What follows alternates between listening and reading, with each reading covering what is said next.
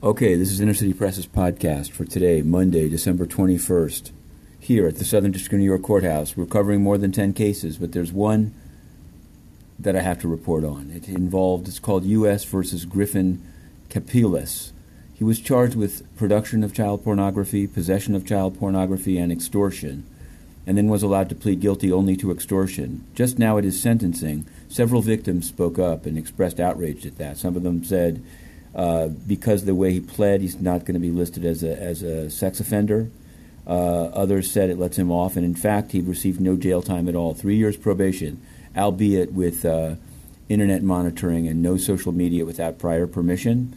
The facts of the case are extremely troubling, and the victims that spoke described being essentially lured into sending photos thinking it was to another person named Sarah Taylor.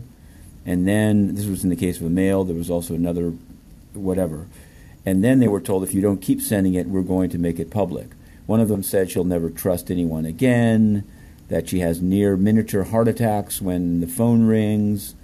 Um, again, these are unfortunate cases, and, and uh, some of the conduct was done when the person was a minor and then up till the age of 21. But two of the victims, at least, maybe more, said that they weren't contacted prior to the plea to oppose it and uh, weren't contacted by probation before probation proposed the no jail time solution for the produ- production of child porn.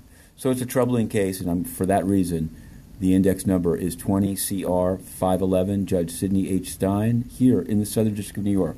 Check it out. Meanwhile, at least here there was some justice, and Judge Stein, to his credit, said there's pain on all sides, and that he did hear someone on the line say bullshit after he got the, the there was the no jail time sentence. But uh, at the UN, there's nothing. At the UN, they send. It's not even. Uh, it's not a question of 19, 19 with a 17. This is peacekeepers from Cameroon sent to the Central African Republic, raping children as young as five, and then being flown back to Cameroon with no punishment at all. And then when Inner City Press asks the UN for what was done for the victim, what was done in terms of accountability, there's simply no answer at all.